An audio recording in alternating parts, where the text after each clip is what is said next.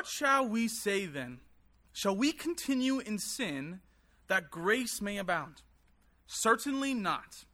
How shall we who died to sin live any longer in it? Or do you not know that as many of us as were baptized into Christ Jesus were baptized into his death?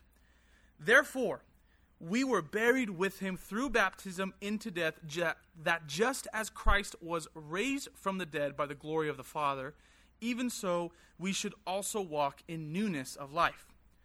For if we have been united together in the likeness of his death, certainly we also shall be in the likeness of his resurrection. Knowing this, that our old man was crucified with him, that the body of sin might be done away with, that we should no longer be slaves of sin, for he who has died has been freed from sin. Now, if we died with Christ, we believe that we shall also live with him, knowing that Christ, having been raised from the dead, dies no more. Death no longer has dominion over him. For the death that he died, he died to sin once for all, but the life that he lives, he lives to God. Likewise, you also reckon yourselves to be dead indeed to sin, but alive to God in Christ Jesus our Lord. When we pray, Lord God, we just, oh Lord, we just come with open hands, open hearts, and we're just all here to receive, Lord, what you have for us. And Lord, I am blessed and eager to teach tonight, but God, I pray that it is you that stands here at the podium and that it wouldn't be me.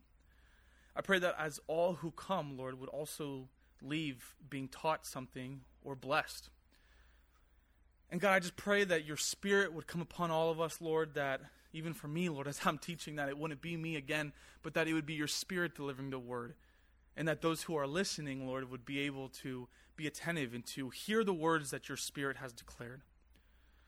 And so, God, as we are here, we just are looking forward and we are eager to what you have to say tonight. And we just pray, Lord, and we just say, Come, Lord Jesus.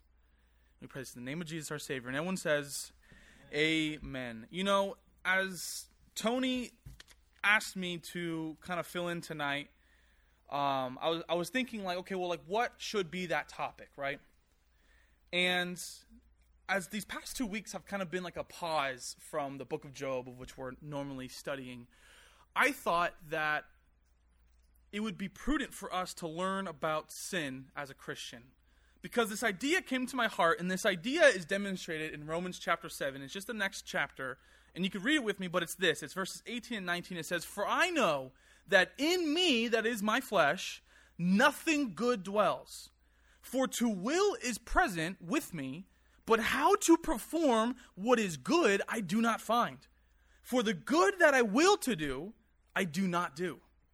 But the evil that I don't want to do, it is that that I practice. And so when I read that, it was kind of like I think back to when I was in high school playing football and when we were trying to get our squat maxes up beyond 400 pounds. And after you would bring your rack up, you would throw the weight down, and there's just this loud smash on the ground.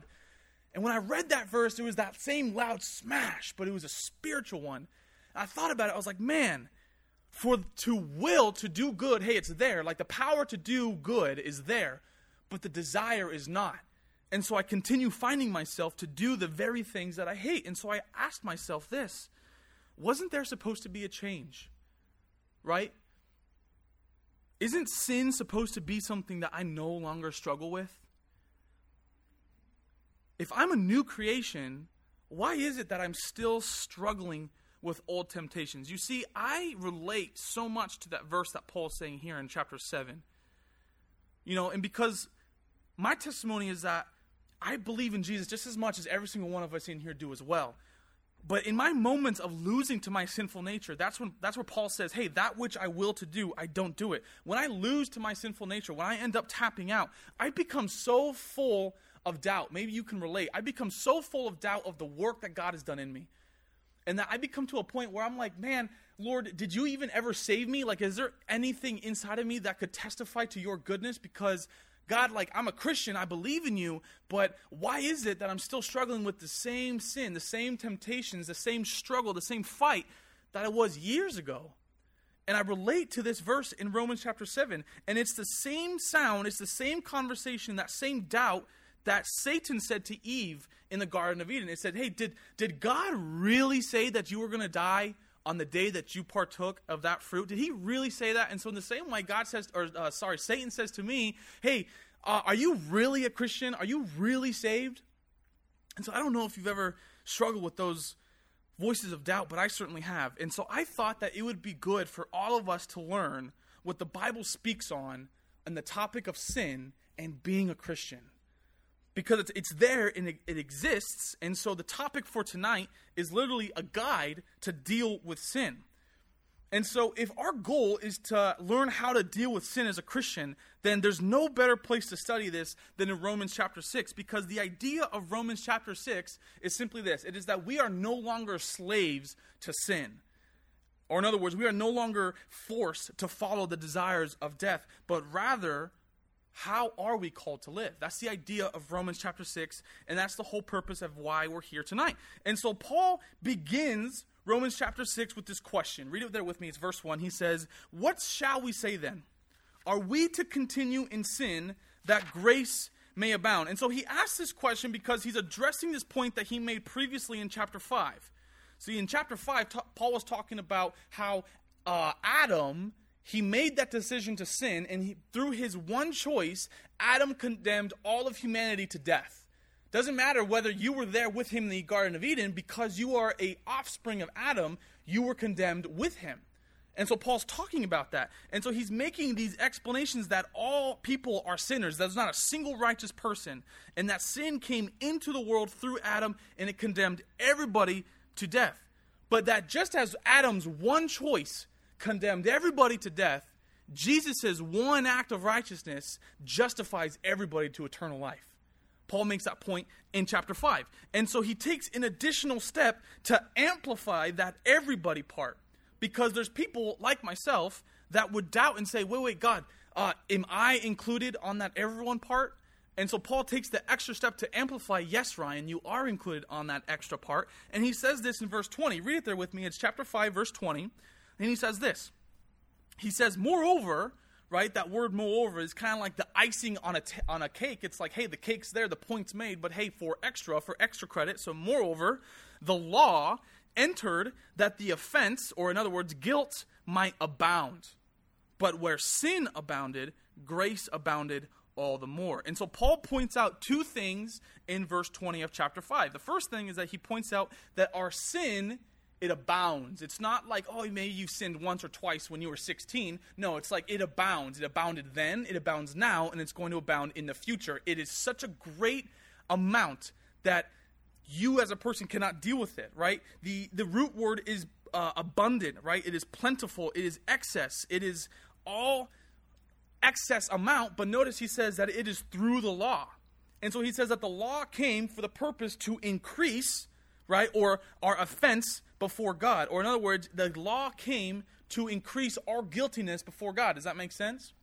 And so the idea here is that, and we're, we're kind of seeing this unfortunately on the news, is that when, in, when you live in an area where there is no law, when there is no rule of law, it is impossible to be a criminal.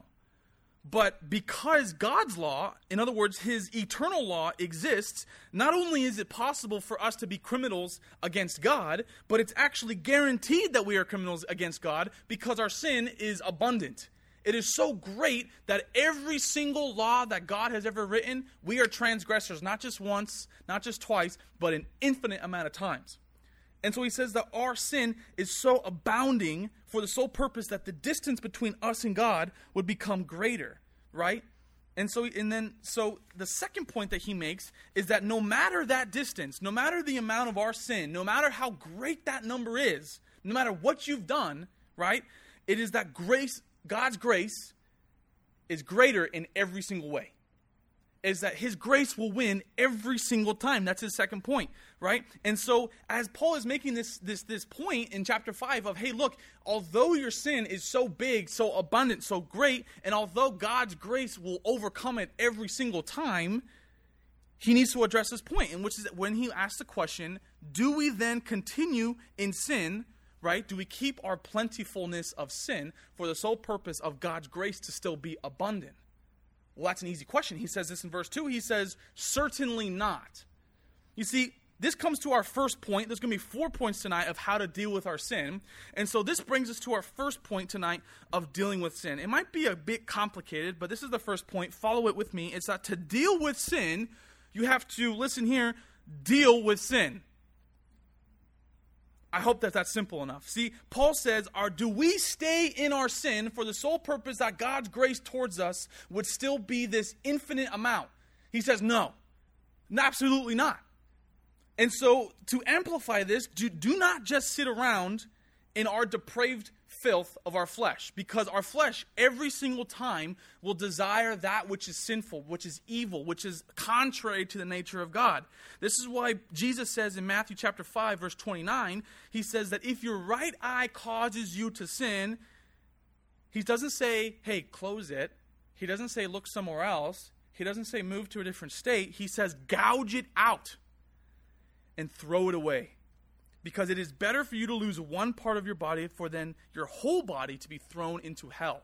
So, the idea here of dealing with your sin is to literally prevent your own self, your own nature, to desire the things of sin. Does that make sense?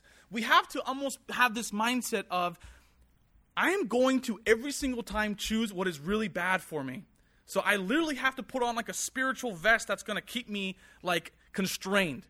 Because if my nature is naturally going to want to desire death, then I, as a spiritually awoken Christian, have to do what I have to do to make sure that when my flesh reaches out for sin, the only thing it might grab is like a white lie. Which, don't get me wrong, I'm not justifying that.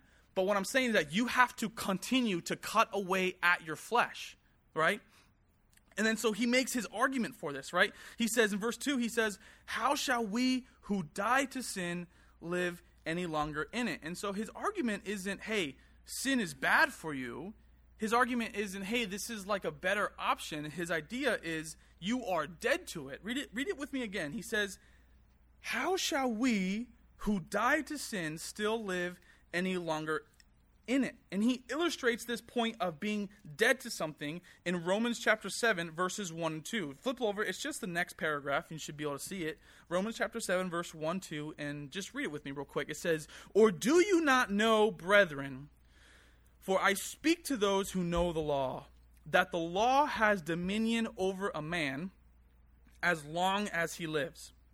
For the woman who has a husband is bound by the law to her husband as long as he lives. But if the husband dies, she is released from the law of her husband. So Paul is using the same example of marriage to demonstrate our relationship to sin. How interesting.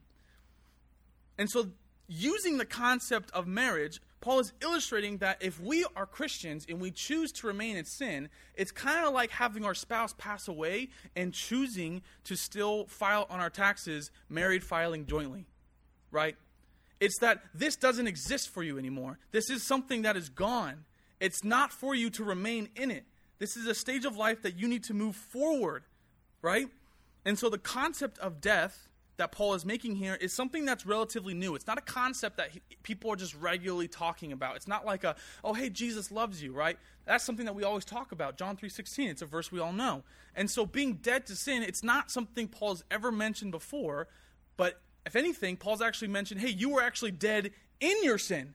He's never said you're dead to sin, so this is the first time he's ever mentioned that, and so he needs to describe, hey, what does that actually look like, right? So he says in verse 3, read it with me, he says, Or do you not know that as many of us as were baptized into Christ Jesus were baptized into his death. I want you to take that and just kind of hold on to it for a minute. Verse 4 Therefore, we were buried with him through baptism into death, that just as Christ was raised from the dead by the glory of the Father, even so we also should walk in newness of life. Which brings me to my second point tonight of dealing with our, with our sin. And the second point is that we must know Church, we must know confidently that through Jesus we live a new life. See, it's one thing to be a Christian and to not know the plans that God has for you, and to like, you know, if I were to cast my my poker chips, I would probably pass them on to, you know, the idea of Christianity. It's not like that. It's knowing confidently that it is Jesus who sits in heaven. And so, our second point to dealing with our sin is just that it's that we have to know that through Jesus we live a new life. Look at what he says in verse 3. He says, Or do you not know that as many of us were baptized into Christ Jesus, that what happened is that we were baptized into his death. And so he makes it clear. He says the knowledge here of our association with Jesus through our baptism is just as important to know as just as I was saying, our salvation through faith. And so as I'm saying, it's just as important for us to know, hey, John 3:16, you know, for God so loved the world that he gave his only begotten son for us, is just as important to know that as it is to know I am dead to sin. That relationship has been severed. It no longer exists. And that not only does it no longer exist, but now I live a new life. This shouldn't be an odd concept. This shouldn't be something that when I'm uh, saying, hey, we're dead to sin, that people go, what? This should be something that we know, right? And the idea of why is that we can remember, hey, look, I'm no longer that version of Ryan Meza. And so when those temptations come for all of us, that we remember, man, why is it that this temptation, this sin is just so particularly strong to me? Whatever it is, we all have it. That that thing that it just it just for some reason it just has a way to get us.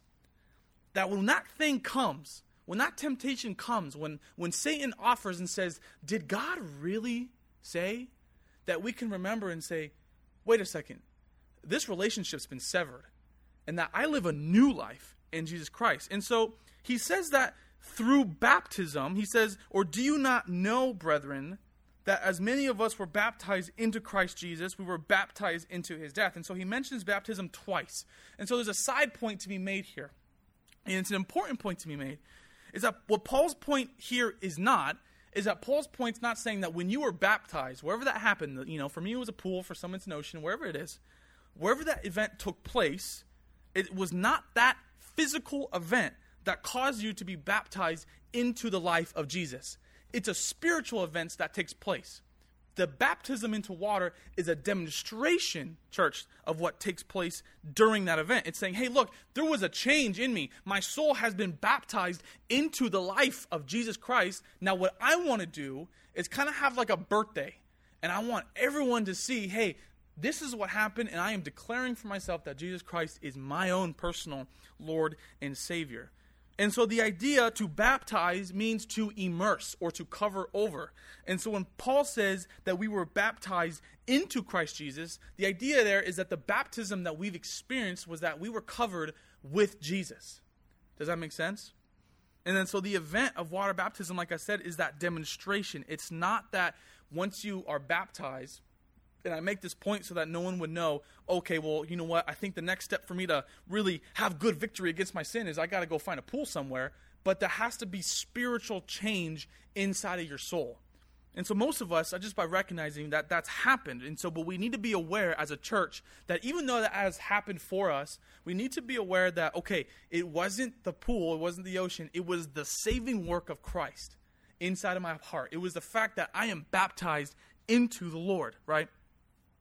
And so, to reiterate, when we are baptized, we're lowered into the water, just as Jesus Christ was lowered into the grave. And then we're risen from the water, just as Christ was risen from the dead.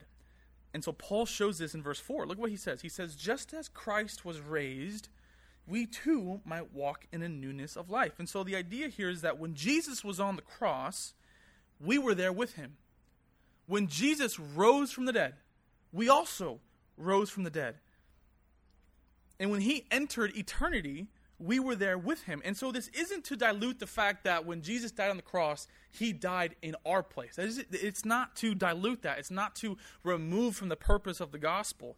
It's to associate our own life to be there with Jesus Christ during his death and during his resurrection. Read what it says with me in verse 5 and 7. For it says, For if we have been united together in the likeness of his death, certainly we shall also be in the likeness of his resurrection. Knowing this, that our old man was crucified with him, that the body of sin might be done away with, that we should no longer be slaves of sin, for he who has died has been freed from sin. And so when, when Paul says in verse 5, for if we have been united with Christ, it's more of a for since we have been united with Christ. It's more of a hey, I'm talking to the church here right? This is something for us to really grow on. It's because all of us have been united with Jesus in the likeness of his death certainly we shall also be made with him, with Jesus, in the likeness of his resurrection. And so what he's saying is like, because the following is already true, then remember that we were also going to be made in the newness of his resurrection, right? And so, like I said, to hold on to that dead to sin point, keep on holding on. We're getting close. And so when he says likeness of his resurrection, he's following the order of events. He's saying, okay, we already know that Jesus died. We already know that Jesus was risen again.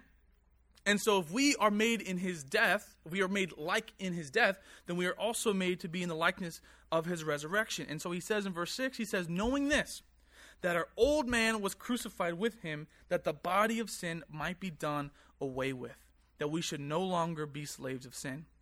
And so, Paul, he kind of arrives at this point of being dead to sin, right? Like when we ask, okay, well, what does that really mean to be dead to sin? Because, Ryan, I'm still alive, I'm still kicking right? So what does it really mean to be dead to sin? And so his purpose is is that the purpose of being made in the likeness of Jesus' death was not to just merely die, was not to just kind of be uh, irrelevant, if you would, but the purpose of being made in the likeness of his death was so that we would be made in the likeness of his resurrection.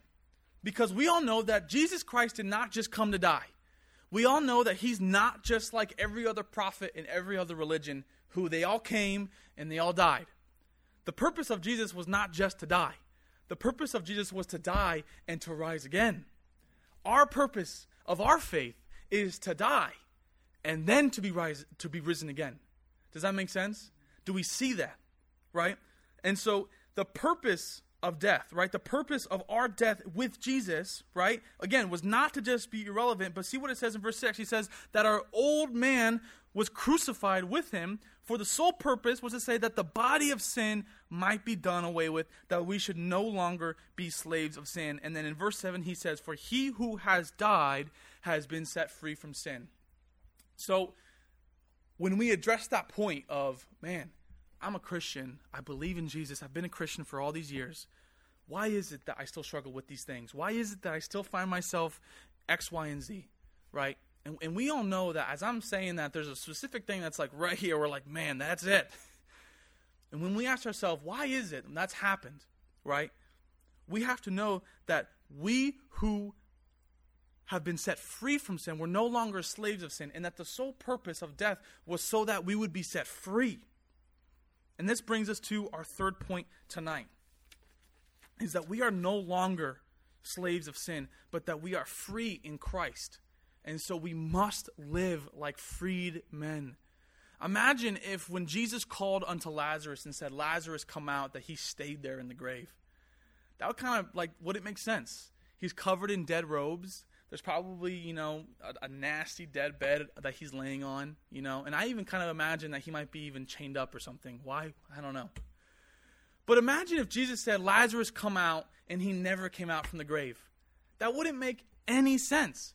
And so if Jesus has called unto you and says, Ryan, come out from the grave, there's no purpose for us to remain in that grave. But we are freed men, and so we must walk like freed men. And so when we ask the question, okay, well, Ryan, like I get that we're free, but but dude, like I'm still struggling with sin, man. Like I still get tempted. I still get all these struggles. Well, I want to show you what freedom truly is by showing you what slavery looks like. See, Ephesians chapter 2, verses 1 through 2 says this It says, And you were dead in the trespasses and sins in which you once called, or sorry, in which you once walked, following the course of this world, following the prince of the power of the air, the spirit that is now at work in the sons of disobedience. You see, to be enslaved, right, it is to have no power over sin. To be enslaved is to have no knowledge of what holiness is. To be enslaved is to follow blindly the spirit of the world. In other words, to be enslaved means to simply just follow Satan. And it's so crazy because it's like when we take these concepts and we apply them to real life slavery that's happened in history, one of the common things that has always happened is they don't allow them to read. You can't learn how to read, right? And you can't, I mean, they can't learn how, like, how, um, how maps work, so you can't even know where you're at. And the only thing you're allowed to do is to follow what your master says. And so you're just following blindly these things because you're a slave. You don't have freedom here. But the Bible says that we have been granted freedom from sin, so we are no longer enslaved to sin. But then this kind of brings me a question to my mind, and it's that if we are set free from sin, then why is it that there's still that temptation? Why does that still come around? And to tell you the truth, it's the same question that could be asked of if God created, I mean, I would say that since God created the Garden of Eden to be perfect, then why was Satan in the garden? And the same question is if we are freed men, if we have uh, salvation in the Lord and we're not slaves of sin, then why does temptation still come? Because of this. When we are granted our freedom, God doesn't take us, pluck us from that situation, and move us to a completely perfect environment. At least to say, not yet. Because we know that that's coming. We know that a day will come when temptation and death and sin and all the likes will be gone. And that we won't struggle with those things. But that when Christ gives us our freedom, it's not that we're necessarily removed from the situation, it's that He gives us the ability to understand holiness and to be able to discern the difference between what is good and what is right. And so it's not that if we're a warrior, that God pulls us from the front line, but it's more so that if we're a warrior, God gives us a sword to fight. Is that when we're no longer slaves of sin, it's that we have the ability to fight against sin. Does that make sense?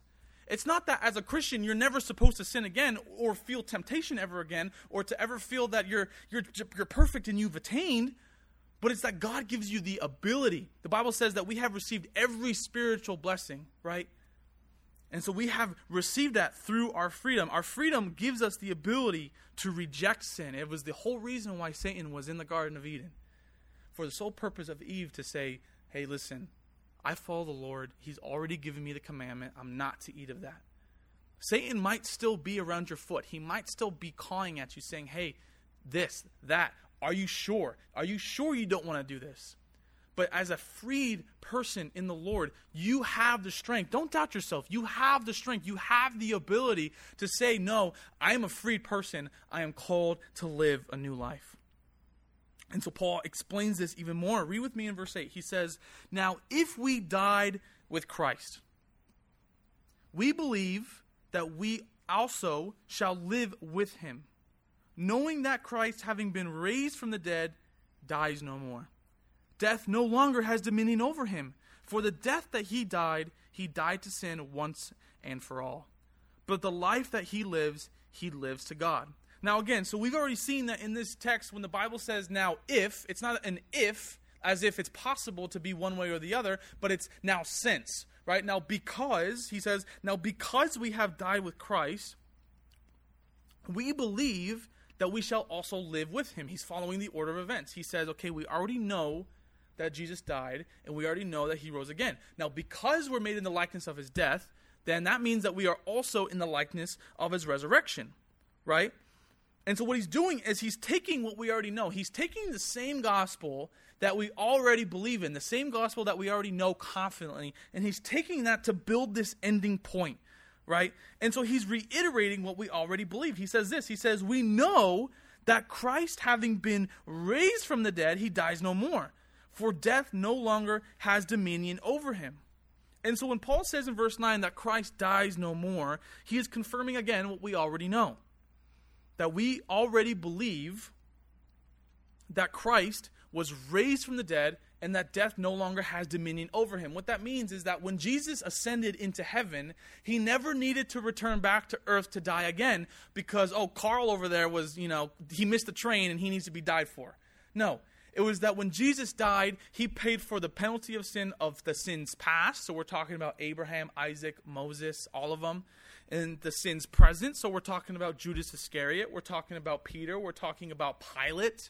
And then sins future. So now we're talking about us is that when Jesus died, he took the sins of eternity and he put it on his shoulders and he paid for them. And so he doesn't have to die again. It's, it, it's done. It's, it's, that penalty has been confirmed. It is the idea of why he says it is finished, is because it never has to happen again. And so Paul says, we already know this. And we know that death does not have dominion over him, right? And then so in verse 10, he says, For the death that he died, he died to sin once and for all. And so, the, again, like the work that Jesus has done was it was one and done. It was it's not a, something that he has to do again.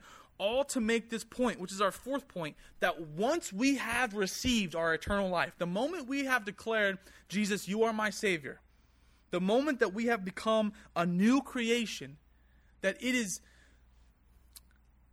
it is unconceivable to think that we would still be subjected to sin, but that the power of God has declared us free once and for all. It is that once we have received a new life, we do not continue to die, as in, we do not continue to remain in our sin through our, through our life in Christ, but we choose to live to God. It is the whole point to wrap up here in verse 11, which Paul says, Likewise, you also reckon yourselves to be dead indeed to sin but alive to Christ Jesus our Lord. See, folks, this is right here the most practical way to deal with our sin. This is the number one way that any of us, if we're struggling as a Christian with sin, if we're struggling with temptation, if there's just one thing like, man, Ryan, I just, I can't seem to get myself over this hump, right?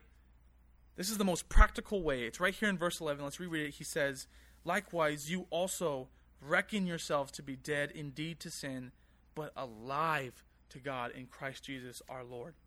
You see, folks, it's, uh, it's that after we have made our confession our faith, right?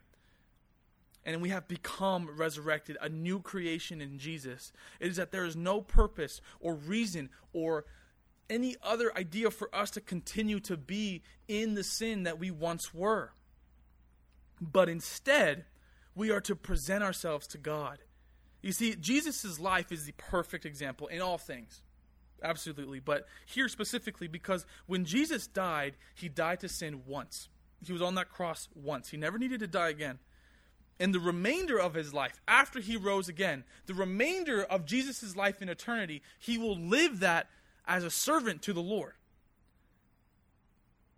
And so that example is the most practical way for us as Christians to avoid sin. It is that, hey, we were once dead in our sins, we have died to our sin, and now the life that we live in Christ, we now live to God. It is a whole other purpose. It's that our destination has changed. It's that once we were over here, but now we're completely focused on this other task. And so let me read what, what Paul says in verses 13 and 14. It's just at the it's just one more sentence down in chapter 6. He says, "Do not present yourself as your members to sin as instruments for unrighteousness, but he says, But present yourselves to God as those who have been brought from death to life, and your members to God as instruments for righteousness. If you have a Bible and you like to underline and highlight, highlight that right there. Present yourself to God as instruments for righteousness. That is the most important idea of our verses tonight. It is that to avoid sin, we need to present ourselves to God as tools of righteousness. It's not that if you are struggling with a certain sin, it's not that, okay, I really got to make sure I never look at another bottle. It's not like that. But to avoid sin, it is to present yourself to God as a tool of righteousness. To illustrate, it's the argument is not to attempt to prevent temptation coming in any way. But it's to take yourself, to take your, your tools, and to approach God and say, Hey, Lord, I am here we've been in Job these past few weeks, and so we would remember when when God or when it was written in uh, Job chapter one when it says. Now there was a day when the sons of God came to present themselves. I kind of have like this idea in my mind when all the angels of God came and they bowed before the Lord and they said, Hey, we're here as your servants. What do you have us to do? What is your plan for us? Where would you have us go? Right? And so when God when the when the, when when Paul writes here that our purpose is to not to continue to live in the life of death, but to present ourselves to God. It's that just in the same way that a king, uh, that a, that a servant would to a king, is saying, "Lord, I am your servant. What would you have with me?" And so when, when he says in verses 13 and 14, he says, present your members, he's talking about your hands and feet, the very things that you would use in the past to sin with. And so he's saying now the old tools that you once to that you once used for unrighteousness, take those very same tools and present them to God and say, "How would you use me as a tool of righteousness?" And so this isn't to say as an ending point to end or sorry to uh, busy yourself with the work of the church. Absolutely, the church needs help and it needs hands, but righteousness is not is not attained through work. It is not attained through what we do for the church. It's not saying, hey, to prevent sin, continue to come to church more regularly. Those are good things, But that's not what Paul's saying here. It is that to present yourself, to make yourself available to the Lord. It's, it's, it's, it's, it's to think of yourself as a tool in his toolbox and to always be ready to be used.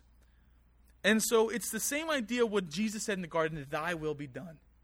It is when God spoke to Isaiah in, in, in, Isaiah chapter 8, and he said, For whom shall we send? And who shall go for us? And Isaiah rose his hand and said, Here I am, Lord, send me. To present ourselves to the Lord is to eagerly be waiting there for him. You know, I remember when I was playing football, my uh, my starting coach, my my offensive coordinator, you know, he always paid attention to the kids that were right here on his hip. Because when somebody went out, when someone made a bad mistake, and with our team, we weren't good football players, so people made mistakes all the time. The coach wanted to be like, oh, get Mesa out of there. Who's next? Get in there.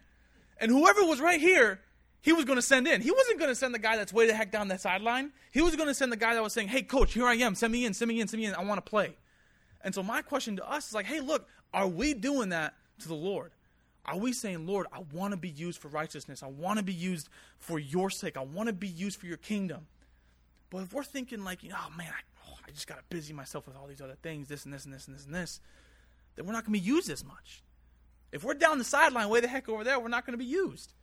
But if we're right here presenting ourselves to the Lord, saying, Lord, use me. Here I am, send me. Then, then sin, then temptation, then the struggles, those go away in time because you're not focusing on that. You have less time now because you're working for the Lord in His righteousness. And that those things, they go away naturally. And so to close with a verse tonight as an encouragement before, you know, we all head out and we all continue with our lives. I would want to close with a verse that Paul says in Romans chapter 12. And it's verses 1 and 2. He says, I beseech you, therefore, brethren, by the mercies of God, that you present your bodies as a living sacrifice, holy and acceptable to God, which is your reasonable service. And do not be conformed to this world, but be transformed by the renewing of your mind, that you may prove what is good and acceptable and the perfect will of God. You see, folks, we're going to be fighting this battle, and it's an uphill battle, to tell you the truth, of temptation and sin for the rest of our lives. There will never be a point. I don't know. I'm only 23, so I, you know, hopefully. but to me, at least, of what I've seen so far, is that I've never had a point where I'm like, man, I'm just doing real good today. but it's always finding myself weak you know, but I, just, I remember what Jesus said to Paul in, in, in, in 1 Corinthians. He says, But it is my grace that is sufficient for you, right? And so we're going to be fighting this uphill battle for the rest of our lives. But we need to remember that we have been set free from sin and that its commanding power, its ability to force you to do what you don't even want to do, the things that you are ashamed of, the things that you hate, that power has been removed. It's gone. It's dead. And that you are a new creation in the Lord. And so, just as Paul says, I beseech you, so do I. I implore you as a church. Let us present ourselves before the Lord. Let us be ready. Let us be those kids hopping up and down on the sideline saying, Coach, send me in. Because the Lord has works of righteousness, especially in this day and age. We can all agree that. And if the Lord has a work for righteousness, wouldn't we want to be there part of it? Why don't we pray?